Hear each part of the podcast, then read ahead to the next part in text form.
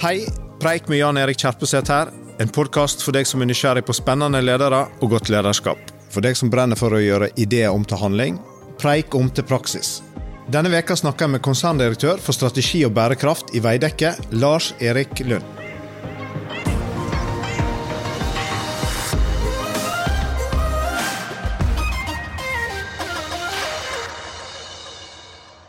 Hjertelig velkommen til Preik, Lars Erik Lund.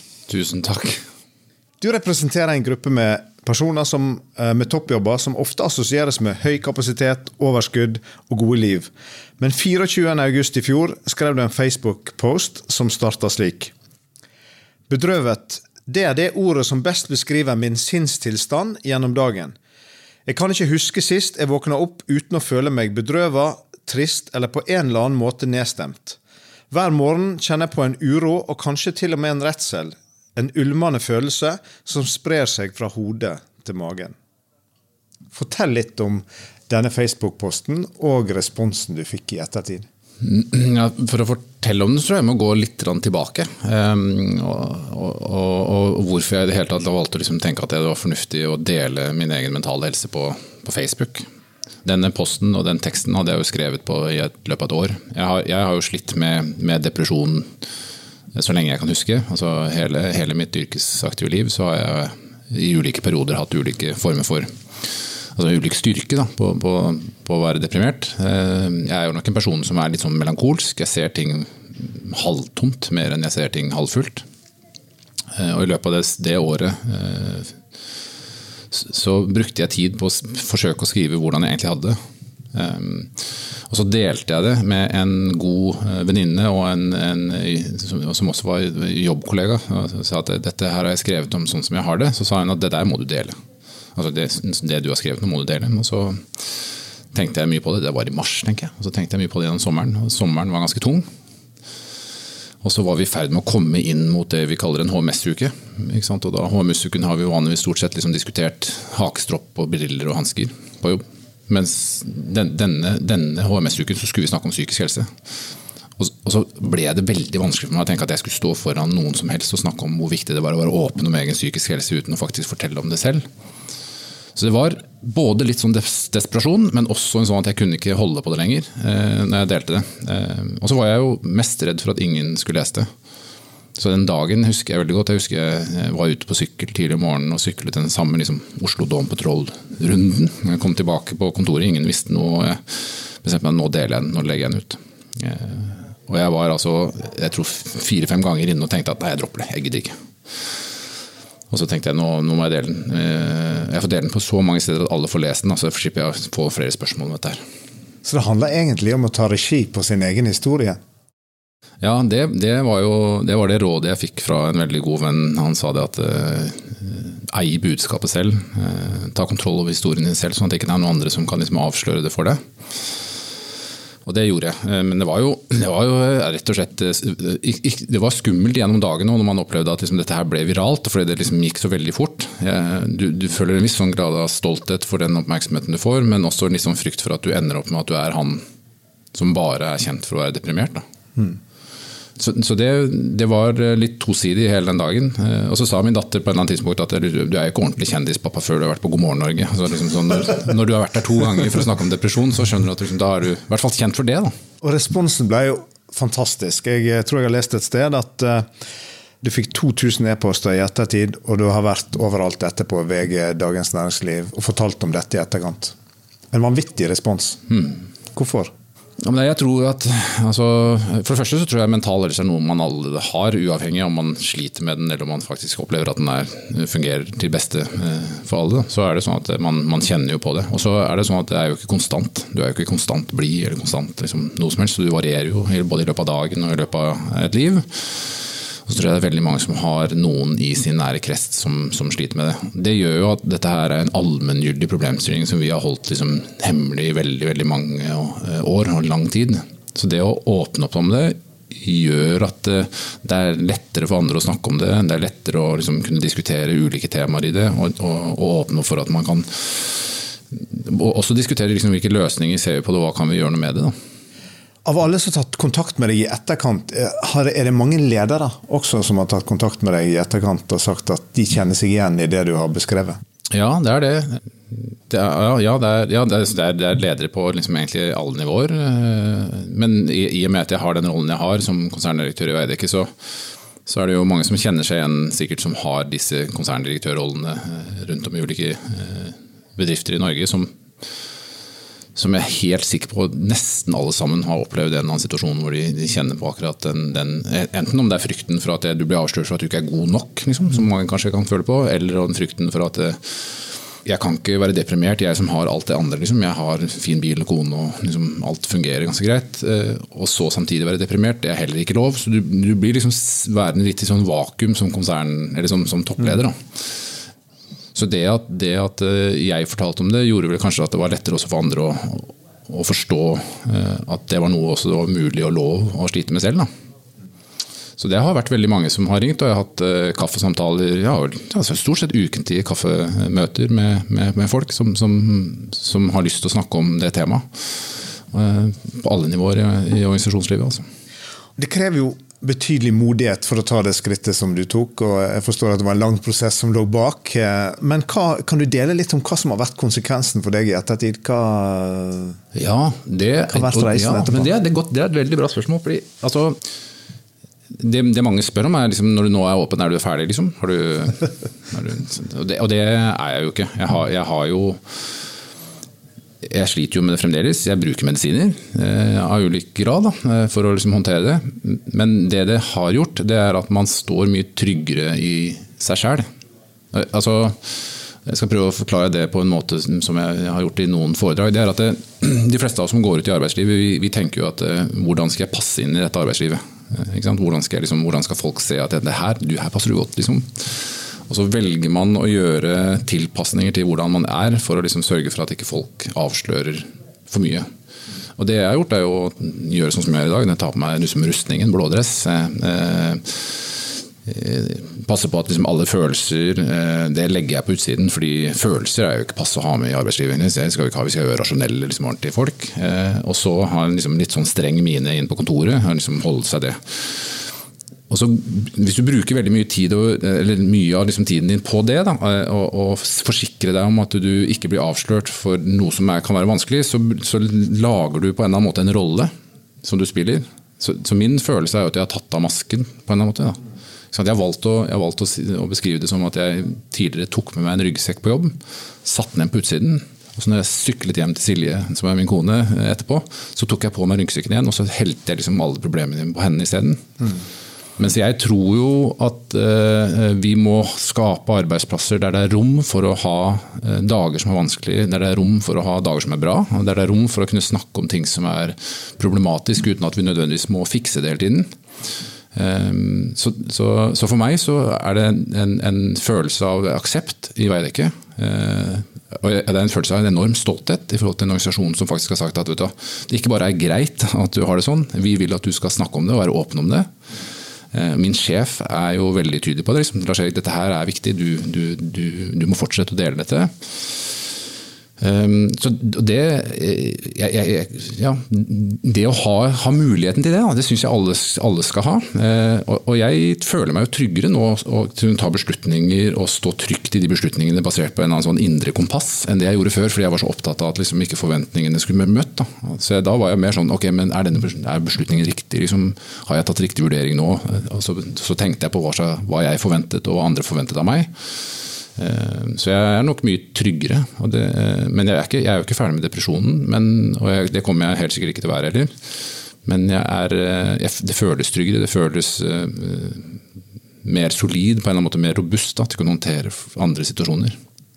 Jeg vil jo tenke at Mange ville tenke at det å gå ut med dette vil redusere tyngden og autoriteten til deg, gjerne. Altså At folk ville tenke at det var en terskel for å dele dette. Var redd mm. for at de rett og slett skulle fremstå som personer med mindre autoritet. Eh, mm. Hvordan har du opplevd det i etterkant? Nei, det, er, det, er, det, er, vanskelig å si, for jeg vet ikke helt hvordan liksom, fordi Det er jo liksom før og etter, på en måte. Det er, det er, det er sikkert lest om Schrødingers katt. Er, liksom, er, katten død, eller er den ikke? Liksom. Når du først har åpnet boksen, så er den enten død eller ikke. Så Nå er jeg jo liksom åpnet boksen, nå er jeg jo deprimert. Jeg kan ikke liksom gå tilbake til å se ville det vært noe annerledes hvis jeg gikk tilbake. Men jeg, jeg, opplever selv at jeg har større autoritet for meg selv, og det er det viktigste for meg. Altså Om, om folk ikke oppfatter meg som uh, å være en autoritet, så er det også bra. Altså jeg, jeg er veldig veldig langt fra perfekt. Det er noen som sa det at å, skulle ønske jeg kunne jobbe for deg, Lars Erik. Det, det, er, ja, det, er, det er ikke så sikker på. Liksom, jeg, jeg, er ikke noe bedre leder fordi at jeg er åpen, men personlig, det, jeg mener at jeg, personlig så opplever jeg en større grad av trygghet for meg selv. Da. Og Hvis det er sånn at folk opplever at de, de beslutningene jeg tar, eller, eller, de vurderingene jeg har, ikke er riktige, eller at man ønsker å argumentere for dem, så har jeg i hvert fall står jeg ganske trygt i å kunne argumentere for de eh, posisjonene jeg har valgt. Eh, og jeg er også åpen og villig til å liksom vurdere om det er riktig eller ikke. Eh, fordi jeg rett og slett ikke føler et behov for å forsvare det hele tiden. Og så har du snakket, Jeg har sett også at tidligere snakket mye om dette med disse maskene som vi tar på oss på jobb. Mm. og jeg tenker jo gjerne at vi som ledere bruker de maskene gjerne litt oftere enn kanskje medarbeidere. da. Hva tenker du, hva kan vi gjøre for å liksom, i litt mindre grad ta på oss disse stramme maskene? da? Jeg, ja, det er tilbake til at jeg tror, eh, jeg, jeg tror, folk, altså, tror alle sammen trenger å liksom forstå at det å være perfekt, det er ikke noe å trakte etter. Altså fordi, og rett og slett fordi at Hvis vi gjør en vurdering, og går, du og jeg går ut til plakaten her og snakker med folk og sier at hvem har du mest tillit til, så er det ikke perfeksjon de har tillit til. De har, de har tillit til de menneskene som faktisk evner å vise at de har flere sider ved seg selv. Um, og vi avslører altså mangel på autentisitet veldig veldig raskt. Vi er kjempeflinke på det. Så hvis, hvis ledere liksom fremstår som for perfekte, så tror vi rett og slett ikke på det. Så, så i, i, min verden så tror jeg at eh, hvis ledere hadde begynt å, å, å ikke, ikke, analytisk eller på en måte liksom eh, taktisk vurdere at nå skal jeg være åpen om et eller annet. Du vet, sånn Som det er på som intervjuer, så er det sånn ja, har du noen, har du noen feil? Liksom, ja, jeg er, litt, jeg er litt vel perfeksjonistisk. Liksom. Det er ikke de feilene jeg leter etter. litt for utålmodig. Ja, men det, det, det, å finne frem til hva er, det, hva er det jeg er god på, hva er det jeg ikke er god på? For jeg er ikke god på alt. Folk har jo idiosynkratiske egenskaper, altså talenter. Og Hvis du ser for deg et bilde da, med at ta han Erling Braut Haaland i disse fotball-VM-tider så, uh, Erling Braut Haaland har jo noen ek ekstreme egenskaper i, både det han gjør. Det liksom helt, sånn, hvis vi da skulle brukt masse tid på å finne ut hva han ikke kan, og prøve å trene ham på det, så ville det vært ganske dumt. Så det at han får lov til å skinne på det han er god på, to touch på ballen og liksom tre mål på to touch, det er jo ingen som gjør det samtidig. Og jeg, jeg, savner jo det i norsk næringsliv, jeg savner det i norsk skole. Jeg savner det i, i, i, i liksom barneidretten også. At vi i prinsippet alltid leter etter hva er det du ikke er god på. Ikke sant? Hva liksom, jeg har barn som har gått på ski. Liksom, er kjempegod på staking. Ja, men det er kjempegod på staking. La det være. Nå skal jeg finne ut hva, hvordan skal du bli god på diagonalgang. Istedenfor å faktisk bruke det at du er god på staking til å liksom, gjøre deg til noe særskilt. Da. Men noen som spurte meg hvorfor syns jeg det er så viktig med mangfold, så jeg at det viktigste med mangfold er jo ikke at vi at For meg da, så er det viktigste med mangfold at du skal få lov til å komme akkurat sånn som du er. At du skal få føle på det at du er akseptert, ikke bare akseptert, men du er liksom omfavnet og inkludert rett og slett for den du er. Eh, og så tror jeg at hvis alle blir det, den, den formen for inklusjon, aktiv inklusjon, så, så, får vi til det mangfoldet også. Da, da, evner vi å få til det vi ønsker å få til når det gjelder mangfoldighet. Da. Det er rett og slett at eh, jeg, jeg, tror rett og slett veldig på at folk har talenter, og de talentene må få lov til å skinne. Eh, og de talentene de kommer i ulike former og ulike ideer, og noen av de er deprimerte, og noen er ikke. Det som ofte skjer, da, det er jo hvis du har et ledermøte, noen uh, viser engasjement, sin frustrasjon mm. eller litt i overkant glede, så, så, blir det ofte sånn at de beklager seg i etterkant. Mm. Uh, hva kan vi som ledere gjøre for å liksom oppfordre til litt større spenn i, i følelser i hverdagen? Jeg, jeg tenker jo at jeg vil heller vite hvordan folk egentlig har det, enn å liksom lure på hvordan de har det, eller se at de skjuler noe. Som, ja, men hvorfor gjør... sier man unnskyld, liksom? Ja, ja. Fordi, det er jo fordi at du ser reaksjonen hos andre som er å gud, nå var det noen som ble liksom eh, lei seg. Eh, det, går jo an å stille spørsmål ved det. altså også rett og slett være Stille og åpne spørsmål. Eh, fortell meg mer. Hvis du blir sinna i et møte, da. Men, men, fortell meg mer om hvorfor du reagerer på den måten. Hva, hva reagerer du på, slik at vi får frem det. Og så kan vi jo reelt sett begynne å diskutere de problemstillingene, hva det innebærer. Så jeg, jeg, jeg, tror at uh, istedenfor å skjule det, istedenfor å liksom tenke at det er ting vi ikke skal ha med på jobb, så kan vi i større grad si at ja, det er, det er, hvis det er den naturlige reaksjonen du har på dette forslaget til en idé vi har, så vil jeg gjerne høre mer om hvorfor du har den, den reaksjonen. Mm. Og Da må man også få lov til å, å, si fra om følelser. Jeg sier ikke at det er behagelig, men jeg sier bare at jeg tror at det å, det å heller stille spørsmål med hvorfor fikk du den reaksjonen, var lettere enn å si at ok, nå kan vi ikke ta den diskusjonen for noen blir sint. For ofte så tror jeg at eh, fordi at ikke vi ikke har toleranse for et bredt spekter av følelser, så ender vi opp med å stoppe diskusjonen istedenfor mm. å ta diskusjonen, selv om det blir litt temperatur eller ja. litt engasjement. Ja. Ja. Ta et personlig eksempel. da. Hvis Du møter noen som, som vet, Du vet hvor ubehagelig det er å møte noen som har mistet noen sin, altså noen foreldre eller søsken. Og så vet du ikke skal jeg si kondolerer, eller hvordan, hvordan skal jeg adressere det. Så velger man å avvike fra det. Når jeg snakker om at jeg er deprimert, så velger folk å si at ja, men hva kan jeg gjøre for at det skal bli bedre? Istedenfor å si at ok, men kanskje det ikke er noe farlig at du faktisk er deprimert. Kanskje det er greit at du er det, og at jeg ikke trenger å sykeliggjøre det ved å si at ja, du, nå må du bli bedre. Kanskje gå hjem og ta deg to dager pause, eller spise noen vitaminer, eh, eller tenk positivt. Jo, når du får det svaret liksom, liksom, Jeg er deprimert, ja, tenk positivt. Å, søren, det var dumt at jeg ikke tenkte på det for 20 år siden. Liksom. Så, så det, å, det, å, akseptere og tåle å stå i det ubehaget at du ser at andre har det vondt, det er jo det vi syns er verst. Det er jo ikke den personen som blir sint som har det verst. Det er jo andre, vår andres reaksjon som er verst. Vi syns det er ubehagelig når noen viser følelser i et møte. Gud, det var fælt! Liksom, hvordan, la oss dempe det, i stedet for å si Ok, la oss gå i den diskusjonen. fordi det er helt tydelig så reagerer du emosjonelt på dette. her. Hvor, kan du fortelle meg mer om hvorfor du har det sånn?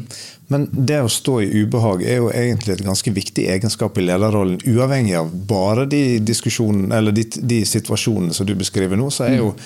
egentlig i stort en veldig viktig del av lederrollen det å trene seg å stå i ubehag, enten det gjelder medarbeidere som viser følelser, eller krevende samtaler, mm. eller andre situasjoner i lederrollene. Mm. Ja, det, det, det, tror jeg er et veldig veldig klokt uh, utsagn. Det, det, det, å, det å være leder det, ikke, det skal definitivt ikke dreie seg om komfort. Mm. Det dreier seg om å faktisk stå i de vanskelige situasjonene. Hvis alle beslutninger var sånn at det ikke dreier seg om dilemma. Liksom, bli mer klimavennlig. Koster det noe? Nei, ingenting. Okay, Men hva er det du spør meg om? Liksom? Trenger vi å diskutere det? det er sånn, diskusjonen er jo, er jo, når du faktisk har en dilemma eller en slagside, hvor du faktisk må vurdere det. Og det er ubehagelig å stå i de dilemmaene. Og da må vi trene oss på å stå i ubehaget. Eh, og Det å trene seg på å stå ubehaget det betyr at jeg må tolke mine følelser på en riktig måte. Og jeg må kunne fortelle deg om de følelsene jeg har, slik at du kan tolke de følelsene på en annen måte og si at ok, hvis det er måten du reagerer, så reagerer jeg annerledes. La oss diskutere det. Så blir det normalisert, istedenfor at vi sier at oh, nei, nå noen ble sint, eller noen ble lei seg. Eller. Og det er det jeg mener at De dødsfallsdiskusjonene så ofte så er det sånn at ja, men jeg, ja, sant, I, i sånne kondolerings- eller sånne sorgprosesser er det sånn, ja, hva kan jeg gjøre for å trøste deg, istedenfor å bare akseptere at det å miste noen, det innebærer sorg. Ja. Mm. Det å stå i de følelsene det tenker jeg det kan være verdt å trene på. Mm. Kan ikke du beskrive hvordan depresjonen din påvirker deg en helt vanlig dag? Hvordan gir dette seg utslag i en helt vanlig, en vanlig dag for deg? Nei, jeg, for det så syns jeg jo at det er litt sånn vanskelig både i form av at jeg våkner opp veldig tidlig. Jeg har en, sånn, en klokke som ringer i hodet, som, som trigger absolutt alle fryktbiter. Altså sånn, du vet i, gamle dager så hadde jeg en sånn Ford S-Max. jeg husker at den var sånn, Hvis den skulle på service, så, så, var det sånn at jeg gikk ned i en sånn alvorlig depresjon i forkant. Jeg visste bare at det kom til å koste meg liksom. det, var den, det var den juleferien. Du tok høyde for det verste? Ja, ja.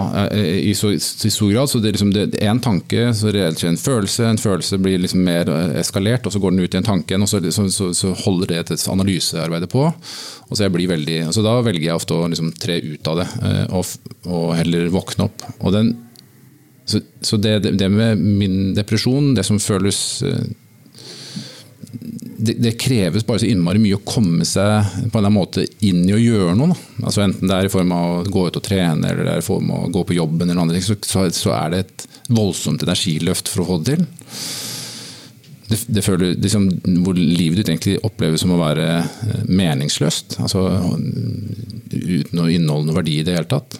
Min største utfordring er jo, som, som jeg jobber mye med både, både med psykiater og psykolog, er jo at jeg har så lav selvfølelse. Jeg kan sitte her sammen med dere og snakke trygt og godt om, om, om, det jeg gjør, for jeg føler at jeg mestrer den situasjonen. Og så kan jeg gå hjem og sitte på flyet tilbake til Oslo nå etterpå og tenke Gud hjelpe meg, sa jeg alle de tingene? Liksom? De må jo tro jeg er helt liksom. Jeg, og jeg, jeg syns det er vanskelig å forklare folk at jeg kan se veldig ålreit ut på utsida og ha det sånn, men på innsiden så, så har jeg en, en, stor andel av sånn selvforakt. Jeg, jeg, føler rett og slett ikke jeg har noe verdi i det hele tatt. Mm. Så det, den, det, er den følelsen. Så, så utover en dag så kan jeg ha hvis jeg, hvis jeg er i, i perioder hvor jeg er, har alvorlig depresjon, så er det nesten sånn da er det mørkt hele tiden. Altså, da, er det, da, er det, da, er det, bare vondt. Og så prøver jeg å unngå å fortelle det til noen. Mm. Så har du sagt at uh, de som ser deg sjelden, legger ikke merke til deg, til deg, gjerne, men de som er tett på deg, merker mm. det helt klart. Ja, altså det er jo liksom Min familie har jo måttet merke det i, i, i alle de årene jeg, jeg har det. Um, mine foreldre eh, de kjenner jo igjen. altså En mor vil sikkert se det umiddelbart. Liksom, hvordan, hvordan, man har lyst til å liksom, hjelpe til og, og, få det til å bli bedre. Mens de som ser meg på jobb, har jo lært meg å, å, å ha bare sett den personen som eh, Jeg tror hvor depresjonen egentlig har seg utslag i at jeg er blitt sint. Eh, eller ganske sånn kort tålmodighet og, og, en kort lunte som gjør at jeg blir fort irritert og, og misfornøyd med ting. Så nå er det jo mer sånn at jeg tror, I og med at jeg har vært åpen, så ser folk mer etter. Altså, de ser etter hvordan har han egentlig liksom, er han, er han, Du ser ut som du har det bra om dagen, liksom. Det, det kommer det spørsmålet. Ja, nei, det, jeg er jo en ganske vanlig mann, egentlig. Liksom, liksom med, med, stort sett med, med, alt det jeg har å gjøre. Men, men øh, Og med periodervis med veldig, veldig tungt sinn. Da. Og så har du sagt at uh, du kanskje ikke hadde hatt den jobben du har i dag, ikke like så godt hvis ikke du hadde vært deprimert. Hva legger du i det?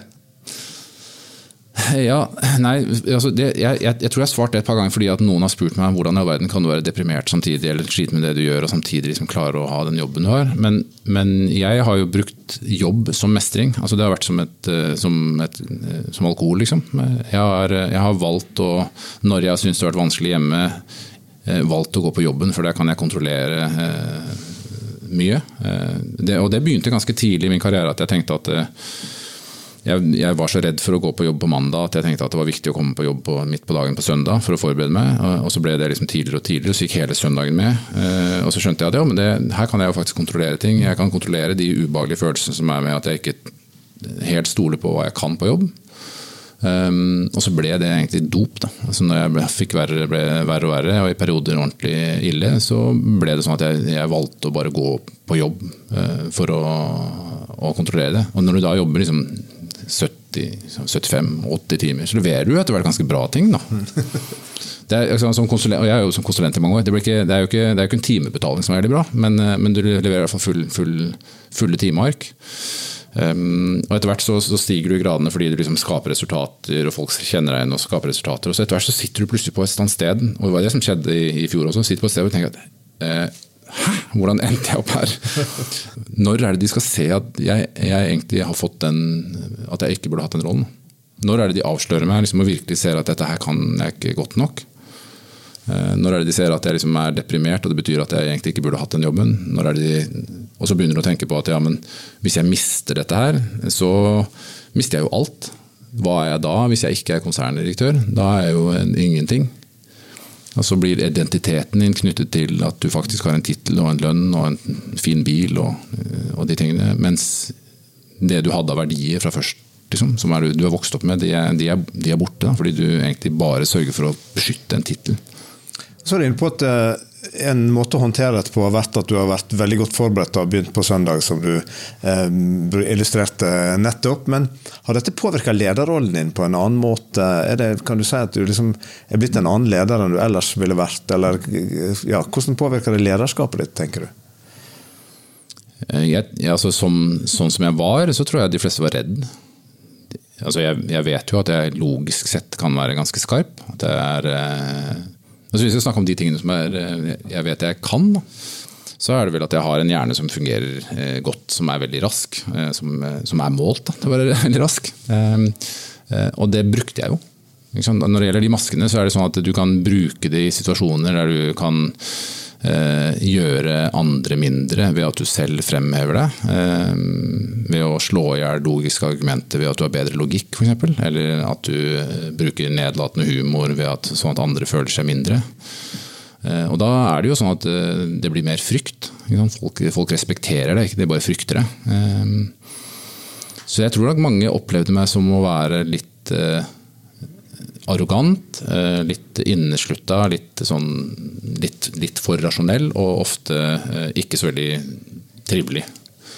Og så tror jeg kanskje at det å være åpen om de tingene jeg har gjort, at jeg kan komme tilbake til den jeg kanskje i større grad var, altså, både som barn og ungdom. At jeg, jeg jeg har noen veldig tydelige og viktige verdier og en veldig sånn rettferdighetssans. Jeg er opptatt av at jeg, jeg, liker, jeg veldig misliker ulikhet. Jeg er, ikke noe, jeg er ikke noe glad i at folk blir behandla dårlig. Liksom. Og, så har jeg liksom gjort det i så lang tid.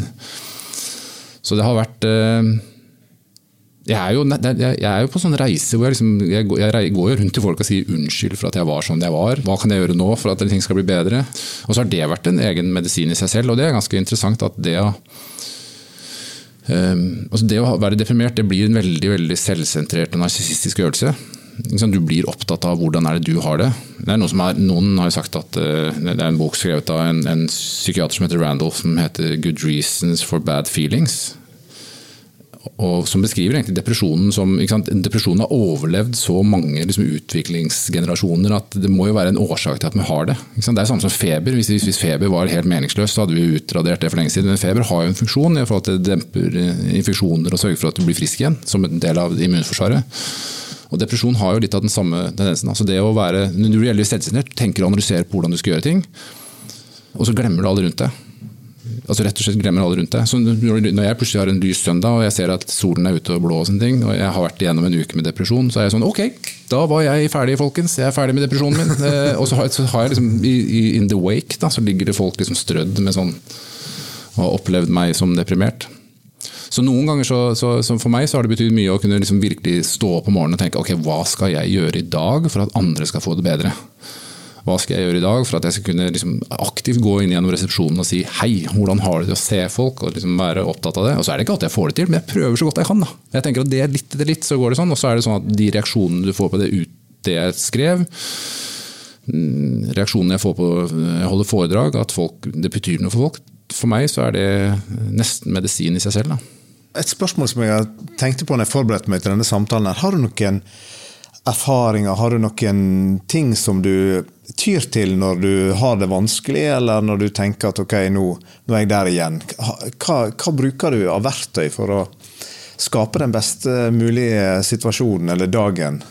Ja, altså, jeg, jeg, har jo et, altså, Når du først spurte verktøy, så tenkte jeg ja, jeg har jo tre driller. Aner ikke hvordan jeg bruker de. Altså, men, men verktøy, altså, verktøykassen for å liksom håndtere det er, jo, det er jo ting jeg har lært meg gjennom veldig, veldig mange år, hva som fungerer godt. Altså, så er det jo sånn at jeg har fått medisiner som kan hjelpe meg. Det er liksom den ene siden. Men sånn dag til dag så har jeg eh, noen viktige ting. Altså, jeg, jeg er jo utrolig rutinert. Altså, det si jeg, og det er ikke rutinert i form av at jeg er liksom bra rutinert, det er liksom jeg har rutiner. Så jeg spiser jo det samme hver dag. Jeg, jeg, sånn jeg syns det er vanskelig å komme på hotell hvis det ikke er havregrøt der. Det er nesten så jeg går på kjøkkenet og sier at nå må jeg lage havregrøt, for liksom, hvis ikke så er ikke dagen min der. Havregrøten skal se sånn ut. Den skal ha så og så mange never med mandler, og så skal den ha sånne bananskiver. Altså liksom, så, så, alt er liksom planlagt i minste detalj, fordi jeg orker ikke å ta de beslutningene. Så det er det med å lage seg selv rutiner. Det å, seg, det, å trene om morgenen, som jeg gjør, da, det, det, det, kan jo for mange være vanskelig, rett og slett fordi at man det høres jo forferdelig ut òg, sykle liksom i fire om morgenen. Men det å, det, og der er det sånn liksom, å, å, å, lage terskelen så lav som mulig. Alt det praktiske jeg kan gjøre. Liksom, legge fram ting, eh, pumpe dekkene i sykkelen, sørge for at vannet er på. sørge for at Alt er klart og tydelig liksom, før jeg står opp. Sånn at jeg vet at det er så kort vei som mulig til det jeg ønsker å få gjennomført, selv om det er vanskelig. da. Ehm, jeg gjør ting som eh, altså ulike former for meditasjonsøvelser. og Det er bare sånn tre minutter og to minutter, enten med Headspace-app eller med, med, andre ting. Um, jeg har lært av min psykolog at det kan være prøve å utvide øyeblikket man kan gjøre det enkelt, for jeg har jo en veldig kort Jeg lever veldig kort. Det øyeblikket mitt, det jeg lever, er egentlig et øyeblikk som er presset på den ene siden av alt det eh, angrer på at jeg har gjort. Alt det jeg har angst for at jeg har gjort, og som jeg skammer meg over. Og, mellom, og frykten for det som skal komme. Og da Noen ganger så tenker jeg kanskje jeg kan prøve å utvide ved å prøve å kjenne etter når jeg står i dusjen. Sånn, telle rolig når jeg står i dusjen, kjenne at vannet er der, kjenne at det er sånn og sånn. Eh, hvis jeg blir møtt med noen av ganske sånn som jeg kan bli jeg kan bli litt sånn hektisk hvis jeg får du du kan sende en melding, og så får du ikke svar med en gang. Og så tenker du at den personen på andre siden liker meg sikkert ikke. Hvordan skal jeg liksom håndtere det? Da kan jeg bli litt sånn stressa. Så det jeg gjør da, er liksom enten å gjøre pusteøvelser, eh, eller å gå inn, som min psykiater ville sagt, gå inn på badet. Ta, ta liksom håndleddene under iskaldt vann og bare prøve å kjenne etter å være akkurat der. Det er ingenting som skjer hvis du liksom, Du må ikke respondere umiddelbart. Altså, du, jeg har sikkert hørt om sånne Navy Seal-pusteøvelser som de gjør. Det er sånn fire inn, hold fire, fire ut, hold fire. Ikke sant? Sånn og de, Sånne øvelser er jo ment for at du skal liksom ta ting ned, ta tempoet ned, og så for, liksom, for å kunne ta noen trygge og gode beslutninger. Eh, og utvide nået på en eller annen måte. Fordi, og det høres jo helt sånn jeg, er enig, altså når, jeg hører, når, jeg hører, meg selv snakke nå, så hører jeg jo at det er litt sånn new age-preg over det. Men, men, det er rett og slett en ganske sånn enkle øvelser å gjøre. Altså, jeg kan ikke gjøre noe med det som har skjedd. Eh, altså, skjedd er skjedd, jeg kan gå og si unnskyld for det, men det er jo en begrensning på hvor mange ganger jeg kan si unnskyld for ting jeg har gjort. Så det kan jeg ikke gjøre noe for. Jeg kan, jeg kan, jeg kan bare gjøre noe med framtida, men det kan jeg bare gjøre nå. Jeg kan ikke, jeg kan liksom ikke, ikke gå inn i framtida og gjøre noe da, eller sitte og vente på at ting skal skje. Du vet hvordan det er, liksom, hvordan det har vært. Liksom. Tenk, deg, tenk, deg, selv, da, tenk, å, bare jeg får bil liksom, når du var 19. Bare jeg får bil, da blir alt bra. Liksom. Bare jeg blir kone, så er alt bra. Liksom. Bare jeg har kjøpt hus, så er alt bra. Så, så pusher du liksom hele, liksom, Det eneste du gjør, er å pushe fremover liksom, det der ønsket på et eller annet tidspunkt. Så et eller annet tidspunkt sitter du sier det er ikke det er ikke noe mer igjen. Liksom. Du trenger ikke å liksom, sitte og vente på det. Hva er, hva er det du skal gjøre nå? Så, så, så, for meg så betyr det mye da, å tenke at liksom, det er akkurat nå. Så når jeg sykler, så må jeg tenke akkurat nå. Jeg kan, jeg kan ikke sitte og tenke på masse annet. Jeg, jeg, må rett og slett tenke på hvor er det hjulet er en, hvor er det jeg sykler, hvem er det jeg sykler sammen med, hvordan er det jeg liksom håndterer det. Så Du blir veldig sånn konsentrert om akkurat det. Så Det er kanskje det som hjelper innimellom, at det er liksom meditativt å gjøre ulike treningsøvelser som kan kreve noe. Da. Enten det er yoga eller det er jogging eller hva det er for noe. Rett og slett å bli fokusert på akkurat det, istedenfor å gå liksom bare og bekymre seg over ting. Eller, mm. uh, men jeg, jeg, vet ikke, jeg, jeg, tror kanskje en del av det er det å kunne akseptere at man har det sånn som man er det. Og bare si at det er sånn jeg er. Eh, fordi jeg ofte fra før hadde liksom en forventning om at ting skulle være lykkelig. Altså, du kan tenke deg at det, Hver eneste dag så setter jeg meg ned i dagboken og så skriver jeg. Så sier jeg ok, på en skala fra minus 10 til pluss 10, hvor er du her, liksom? Og så sa psykologen at men du har jo på ingen av disse dagene vært over minus fire. det, er ikke, det, er ikke, det ikke sikker på at det kanskje minus fire egentlig er ti. Da. Og du kanskje du skal ikke gå og tenke at ting skal bli perfekt. Mens kanskje noen ganger så må bare akseptere at det er, det er, dette her. Livet består av mye strev, det kommer til å være vanskelig. det kommer til å være liksom Bare akseptere det. Sånn at du ikke går og leter etter lykke hele tiden, men leker etter å, å ha det normalt. Det, kanskje den, den, aksepten har vært det viktigste. Tusen takk for at du ville være med i Preik, Lars Erik Lund. Takk skal du ha.